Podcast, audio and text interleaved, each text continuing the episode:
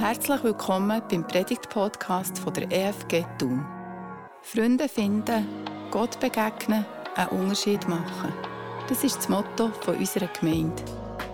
Liebevolle Beziehungen untereinander, heilige Momente zusammen in Gottes Gegenwart und der Wunsch, dass der Glaube auch am Ende einen echten Unterschied ausmachen kann, liegen uns ganz fest am Herzen. Mehr Informationen, wer wir sind und was wir alles anbieten, findest du auf unserer Homepage unter efg-thun.ch. Wenn du gerne mit uns in Kontakt würdest kommen, findest du die Angaben ebenfalls auf der Homepage. Wir freuen uns, dass du unseren Podcast hörst und wünschen dir jetzt viel Spass und eine bereichernde Begegnung mit Gott.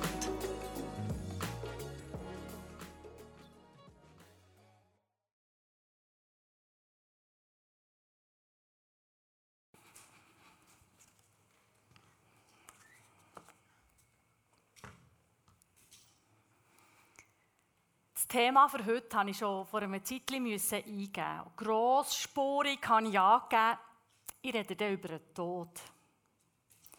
Und seitdem höre ich gefühlt jeden zweiten Sonntag hier eine Geschichte über eine hässliche Diagnose. Eine Diagnose, die man am liebsten einfach nur anzünden und in die Luft lassen wie ein Raketchen am 1. August, einfach möglichst weit weg, fort von mir angstmachende und bedrohliche Geschichten von Leuten, die mit im Leben stehen. Und ich denke, Himmel nochmal, wie bin ich auf die Idee gekommen, über den Tod zu reden? Ist das echt nicht ein bisschen unpassend? Nein, ich finde es gleich nicht.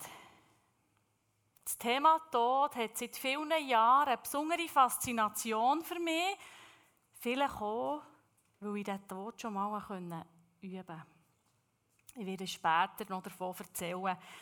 Ich fange heute an mit einem meiner liebsten Märchen. Wenn man es das erste Mal hört, ist es vielleicht ein bisschen schuderig, aber es hat uns sehr Wichtiges zu sagen. Der Originaltitel des Märchen verrate ich am Schluss. Ich sage ihm immer, es ist das Märchen vom Tod.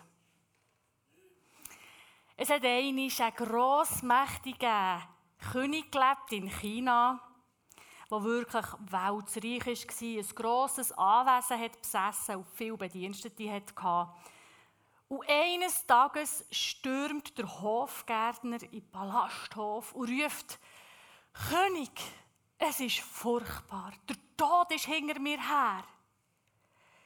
Ich war vorhin im Garten am Rosenschneiden und da hat mir hinter einem Baum zuzwinkert und ich spüre es.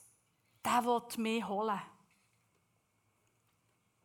Bitte, gebt mir euer schnellstes Ross, dann kann ich ins Winterquartier flüchten.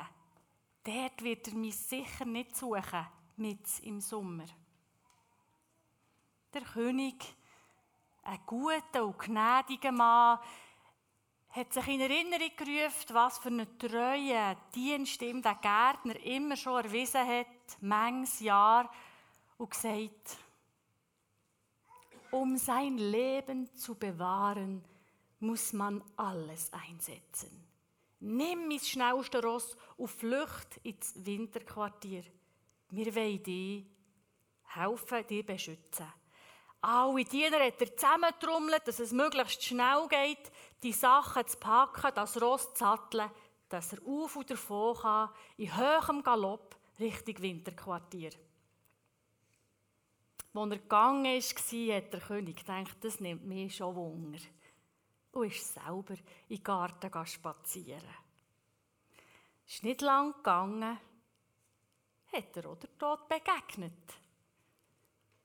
Und hat gesagt, sag, was machst du da, Tod? Was kommt dir in Sinn, mit treu Gärtner dieser Weg zu zerklüpfen? Und der Tod hat ihm zur Antwort gegeben, das tut mir leid, Herr. Ich habe heute Morgen von meinem Herr und Meister den Auftrag bekommen, die Gärtner heute am Abend im Winterquartier abzuholen. Und ich war so erstaunt, den hier heute anzutreffen, um diese Zeit, ich mir nicht erklären wie der bis hin am Abend im Winterquartier sein soll. Darum habe ich den so mit grossen Augen angeschaut. Ja, und der Schluss von dem Märchen ist einfach so schön. Da rast nun der Mann auf dem schnellsten Pferd, das niemand einholen kann, vor dem Schicksal fliehend, seinem Schicksal entgegen. Der Originaltitel von diesem Märchen heisst Vergebliche Flucht. Wir alle wissen es. Dein Leben, mein Leben endet. Irgendwann. Heute. Morgen. In 40, 50 Jahren. Noch mehr vielleicht. Wir sind alle unterwegs auf dem Weg, der hinüber führt. Wir alle sind auf dieser Autobahn unterwegs und galoppieren auf den schnellsten und teuersten Ross durch unser Leben. Endspurt bis zu den lang ersehnten und nötigen Ferien. Gas geben für einen guten Ausbildungsabschluss. Früh anfangen, dass man dort die Autoprüfung schnell im Sack hat. Alles geben, bis es klappt mit der Familiengründung alle Mittel in Bewegung setzen für ein Eigenheim. Mit vollem Einsatz Sport machen für einen nice Body. Richtig schön sparen für eine lange Weltreise. Immer Vollgas. Ein paar von uns kreuzt irgendwann ein Schicksalsschlag der Weg und zwingt uns ungefragt, Tempo rauszunehmen innezuhalten, nachzudenken, Prioritäten neu sortieren. Aber die allermeisten, sind wir ehrlich, finden das über den Tod nachdenken, ist vielleicht höchstens etwas für unterbeschäftigte Philosophiestudenten. Warum ist es so schwer, über den Tod nachzudenken oder sogar noch darüber zu reden?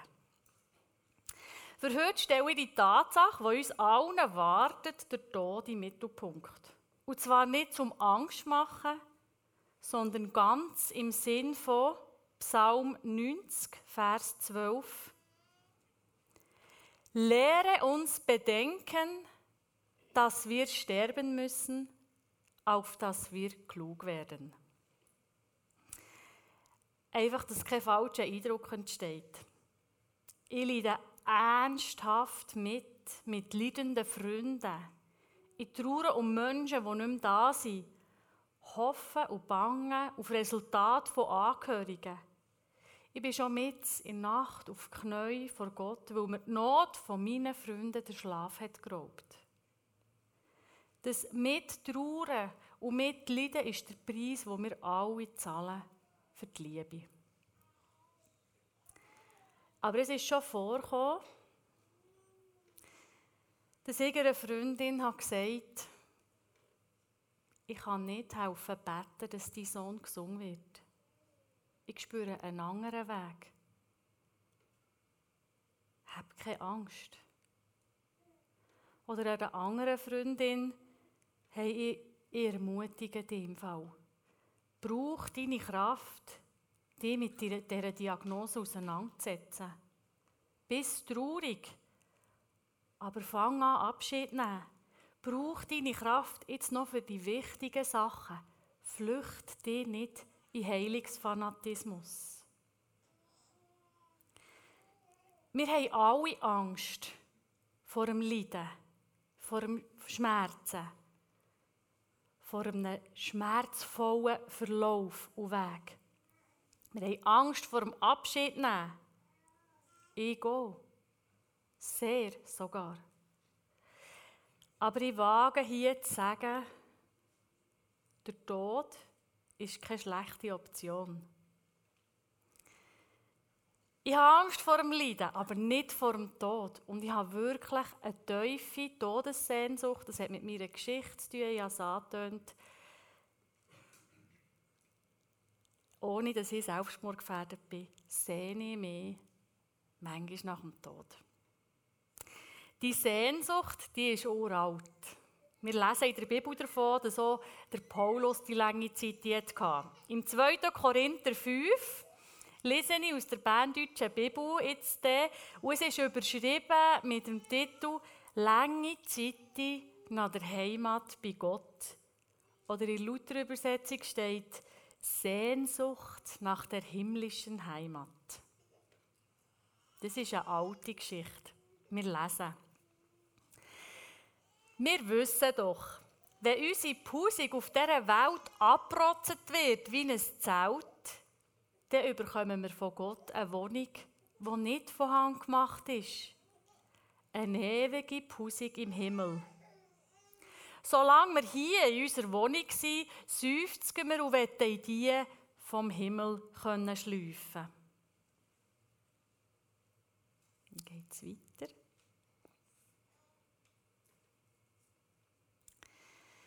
Wenn wir nur aus dieser von hier rausschleifen würden, wären wir ja Blut. Solange wir hier im Zelt sind, seufzen wir aus Elend. Wir wollen ja nicht einfach Blut abgezogen werden, nein, neu angelegt. Das Leben sollte das Sterbliche verschlucken. Solange wir hier auf dieser Welt wohnen, in unserem Körper, dürfen wir die Hülle, die Pusik auch pflegen wie ein Haus. Es ist sehr gut und wichtig, Selbstfürsorge zu kultivieren, den Körper zu würdigen. Aber ein Gott daraus machen wäre schlecht, weil sobald unser Leben rausschlüpft, vergeht unsere Hülle wie ein Öpfelgräubchen auf dem Kompost. Und wir lesen, niemand hat je gesagt, das Leben sei ein Güte. Es steht hier, Seufzen und Elend. Das gehört zu, zum Leben. Aber, aber, und das gehört jetzt für mich eben ganz sicher zur Good News, im Vers 5. Der, der uns da dafür, also für das Leben ausrüstet, ist Gott. Und als Anzahlung Anzahlung für etwas, das dann noch kommt, gibt er uns der Geist.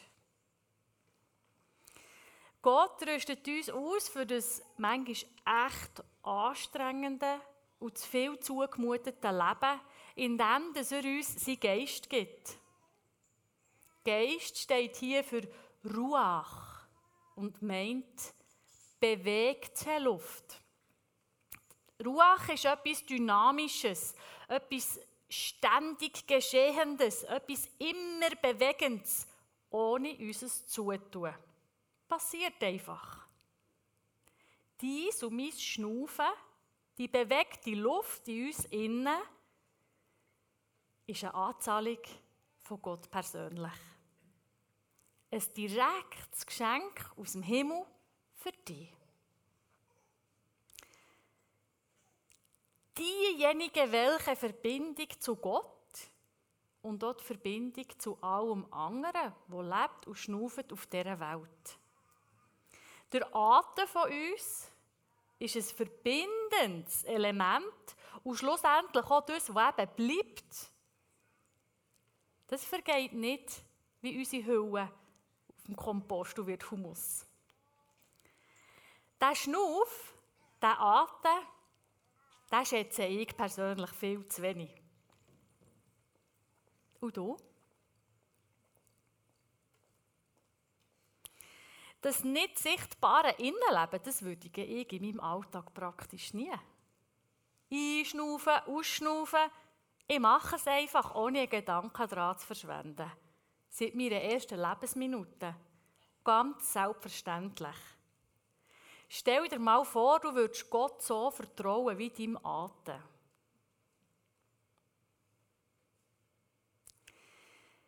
Ich biete euch jetzt eine Übung an. Die Atemübung ist vom Theologieprofessor Sigi Zimmer. Das ist ganz simpel, absolut ohne Nebenwirkungen. Und wenn du möchtest, stang auf, wie ich gehe, Die Wirkung entfaltet sich ein besser und ihr dürft aber auch ohne Problem bleiben sitzen. Man kann es so merken. Die, die wollen, können aufstehen und die Augen zutun. Vielleicht, wenn ihr unsicher seid, habt ihr euch am Stuhl vor dran. Es ist nicht Hokuspokus, wirklich. Es geht um etwas ganz Simples, wo mir einfach wirklich wo untergeht im Alltag. Wir achten zuerst mal auf das Ausschnaufen.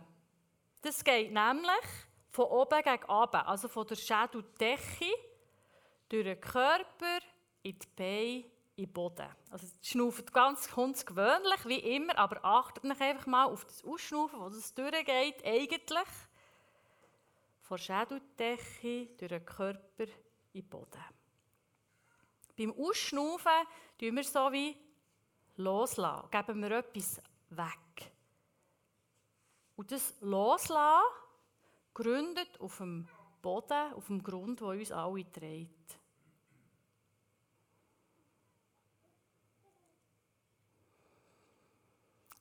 Jetzt bitte ich, achtet mal auf den geheimnisvollen Augenblick, wenn das Ausschnaufen vorbei ist und das Einschnaufen noch nicht angefangen hat.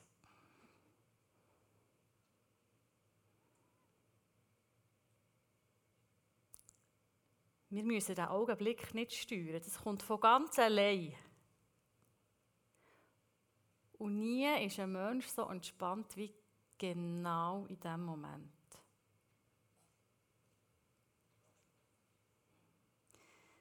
Und jetzt, wer mag, achte auf das Einschnaufen. Das ist eine Bewegung, die in unserer Körpermitte anfängt und von dort in die Breite geht.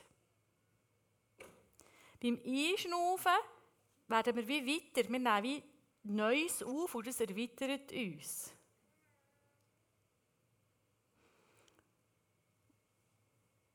Und jetzt kannst du wie auf beides achten, also auf die Senkrechte vom Ausschnaufen und die Breite vom Einatmen und was du merkst.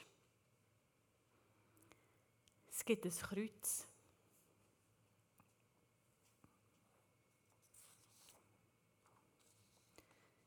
Im Psalm 150,6 steht, alles, was Odem hat, also Atem, Ruach, lobe den Herrn. Halleluja. Das ist eine Aufforderung, ein Auftrag. Lob der Herr.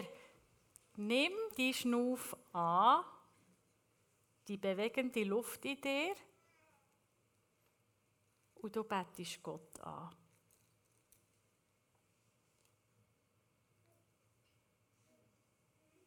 Wenn du das Gefühl hast, du kannst nicht mehr, du kannst keinen Meter mehr gehen, wenn du das Gefühl hast, du bist am Ende, konzentriere dich auf die Atem, auf die Anzahlung von Gott. Das ist Lobpreis. Und das kannst auch wenn du nicht mehr kannst.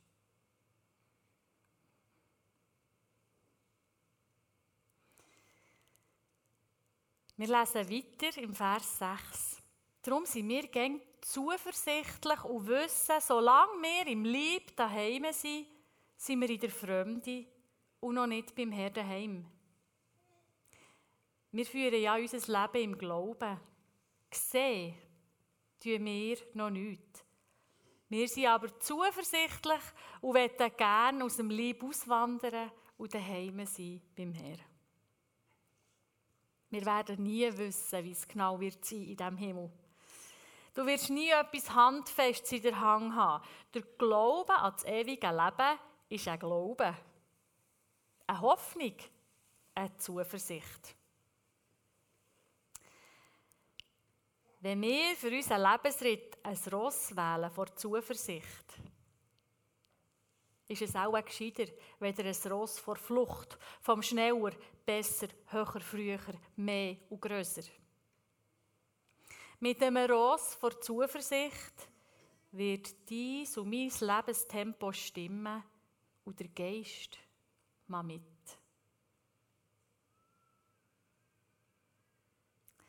Im Vers 9 lesen wir,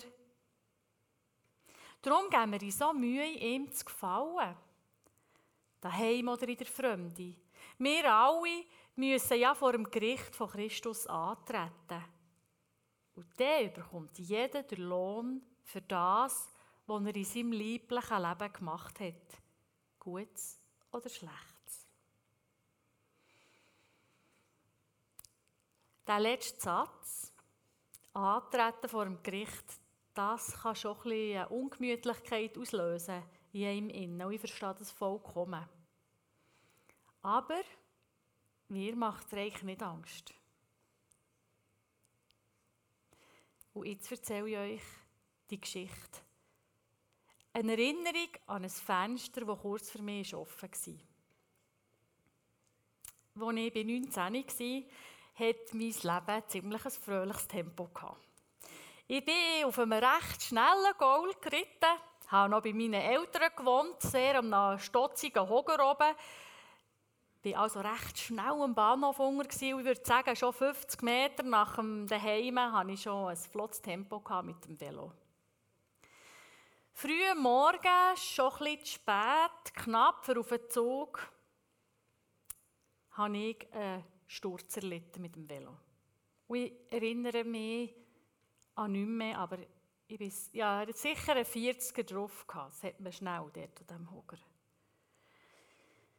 An was ich mich wieder erinnere, quasi zurück auf der Welt, ist so, ich habe gesehen, ich habe verklebte Augen gehabt, also aus dem Augenwinkel habe ich gesehen, wie ein Kugel von meiner Hauskette so in Zeitlupe zum Gullideckel, auf den Gullideckel zurugelt.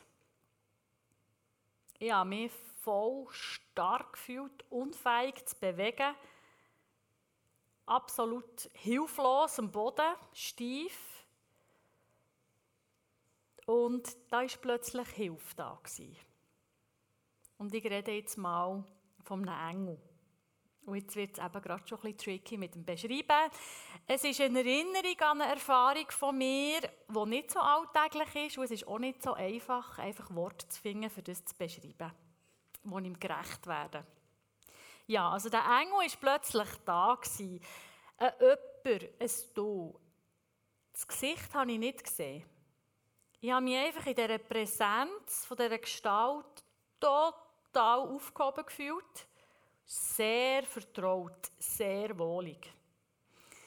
Und die Gestalt hat mich heim begleitet.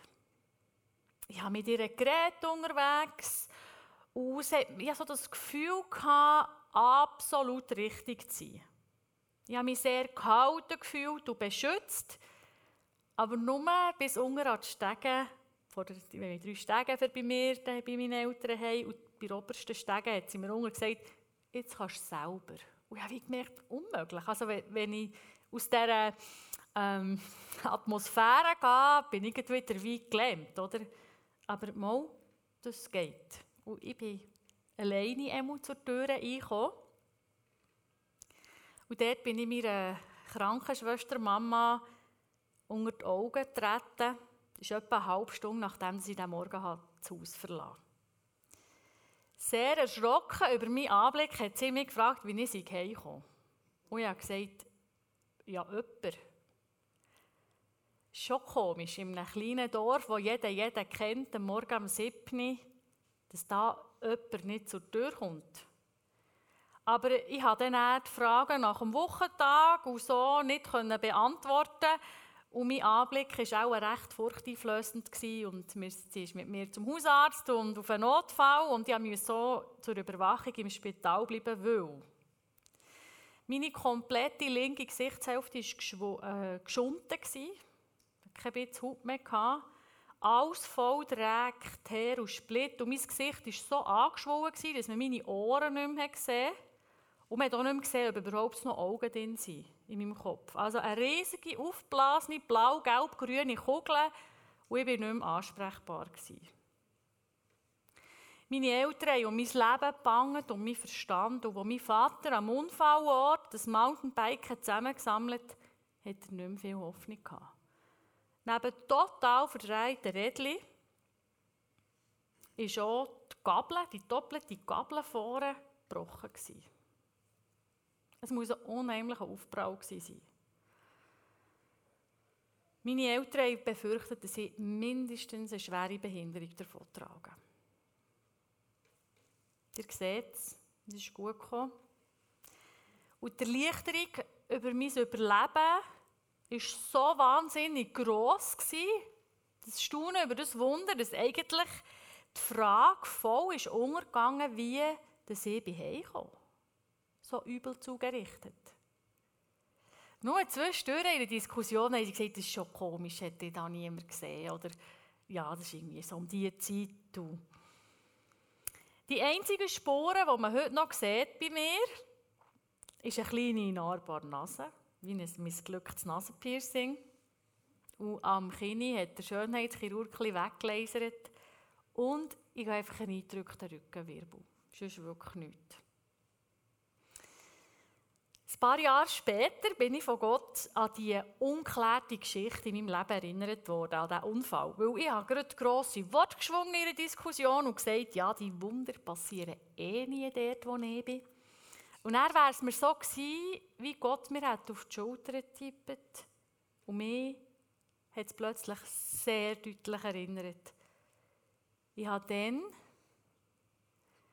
meine Körperhülle verlassen und es hat mich in einem gewaltigen Tunnel aufgezogen und am Ende habe ich helles Licht gesehen. Eben, die Worte sind mega schwierig und nichts kann das einfangen. Ich probiere es. He. Ich bin abgelockt worden. Also ich hatte keinen Zugriff zu dem, was ich unbedingt her wollte. Es hat eine enorme Anziehungskraft gehabt. Mir jetzt mit Haut und Haar zu diesem Licht gezogen. Ich würde sagen, dass das Licht, der, der Ort, die Aura von diesem Wort ist das absolut erstrebenswerteste und anziehendste, was ich in meinem Leben bisher gesehen habe. Also es gibt absolut keine Worte für die Atmosphäre, die dort herrscht. Ich habe aber wie keinen Zutritt bekommen, ich bin abgewiesen worden, so wie zurückgestoßen. Das hat eine Spannung gegeben, das hat, so, das hat mir so wehgetan. Und, es ist wirklich, das Zurückweisen ist zurückgegangen bis auch wieder zurück in meinen Körper. Und das hat wahnsinnig weh, weil ich eigentlich hier gar keinen Platz äh, Es ist wie zu klein, eigentlich die Hülle. Und ich passe da nicht rein und, und ich weiss eigentlich noch den mega Schmerz und wieder so weit Erstarrung hier in der Hülle. Und wenn ich mich an die Geschichte erinnere, jedes Mal spüre ich einfach ein mordsmächtiges Sehnen nach genau diesem Ort. Es ist lange Zeit nach der Heimat bei Gott. Ja, wirklich eine mordsmächtige Todessehnsucht, ohne Selbstmordgefährdet zu sein. Und dann muss ich mich auch daran erinnern, an die Anzahlung, die ich bekommen habe, für das Leben hier, an die Verbindung, die Gott mir geschenkt hat, an Geist. Und das tröstet mich. Schnaufen, das ist die Verbindung. Was sind jetzt die Good News für mich, vor guten Nachricht? Jetzt einfach auch in Bezug rund um den Tod auf die Geschichte, die ich euch heute Morgen erzählt.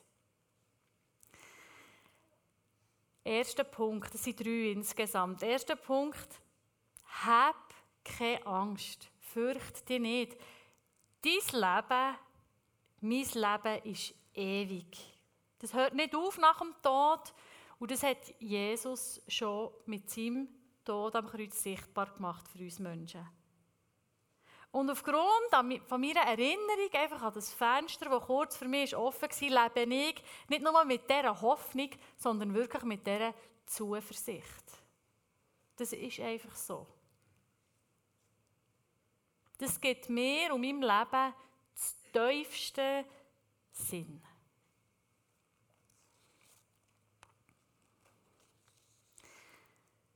Und eben, wenn es schwierig ist im Leben und du mit einer Diagnose kämpfst, und, und einfach mehr drehst, wenn du das Deck kannst tragen Punkt 2. Dann erinnere dich an die Anzahlung, die du von Gott hast bekommen, eben den Geist. Der Atem ist die Verbindung zum Schöpfer. Und so bist du ausgerüstet Mit allem, was du brauchst. Atme und du lobst Gott. Und der dritte Punkt, der mir einfach so, so Mut macht und mich tröstet, ist, Gottes Engel sind da und begleiten dich und mich. Überall, wo du hergehst.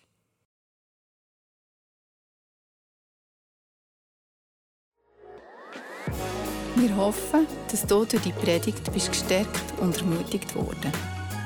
Falls du Fragen hast, ein Gebet brauchst oder sonst ein Anliegen hast, melde dich doch bei uns über das Kontaktformular auf unserer Homepage efg-tun.ch oder schreib uns direkt ein Mail an office.efg-tun.ch. Schön, dass du heute zugelassen hast. Wir wünschen dir von ganzem Herzen Gottes Segen. Bis zum nächsten Mal.